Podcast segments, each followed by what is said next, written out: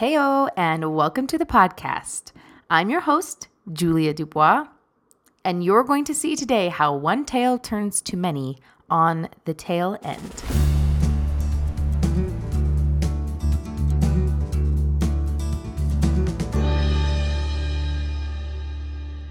If you're listening to this, you are likely someone I know. So, hi. if you're not someone that I know and you have randomly stumbled upon this podcast, hi to you as well. I'm so happy that you're here. Uh, the Tail End is a podcast of stories with many different endings. I came up with the idea after being a part of a writer's group. We meet monthly and have a writing that we each prepare from the same prompt. We also participate in a timed writing during each meeting. I've been amazed at how varied our writings can be from being given the same prompt, and I thought it would be an amazing experiment to put that into podcast form. So here I am.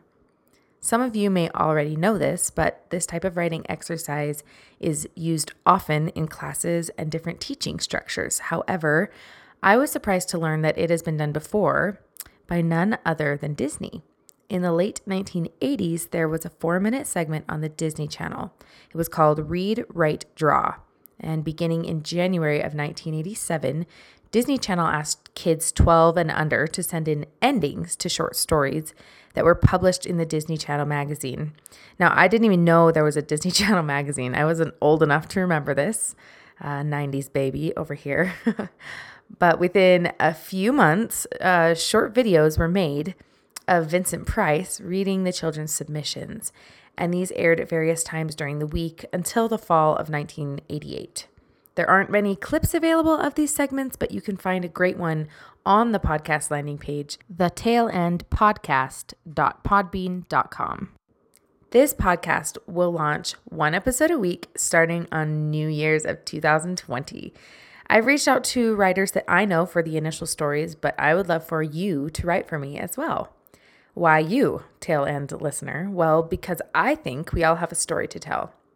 And who am I to tell you that your story isn't podcast worthy? Plus, you may read the prompt and think of an incredible ending. You just may blow all of us away with an amazing story. I'm looking for just a little chunk of content. Think if you were to read the story out loud to a group, how long would the perfect amount of story be? Probably one to two pages of content is all that is needed. So, if that sounds like something you would like to contribute to, you can find prompts by heading over to thetailendpodcast.podbean.com. And please share this podcast and writing opportunity with your circle of humans so that we can grow. That's all for today. We will see you next week when the podcast launches. Thank you so much for listening. Until then, adios.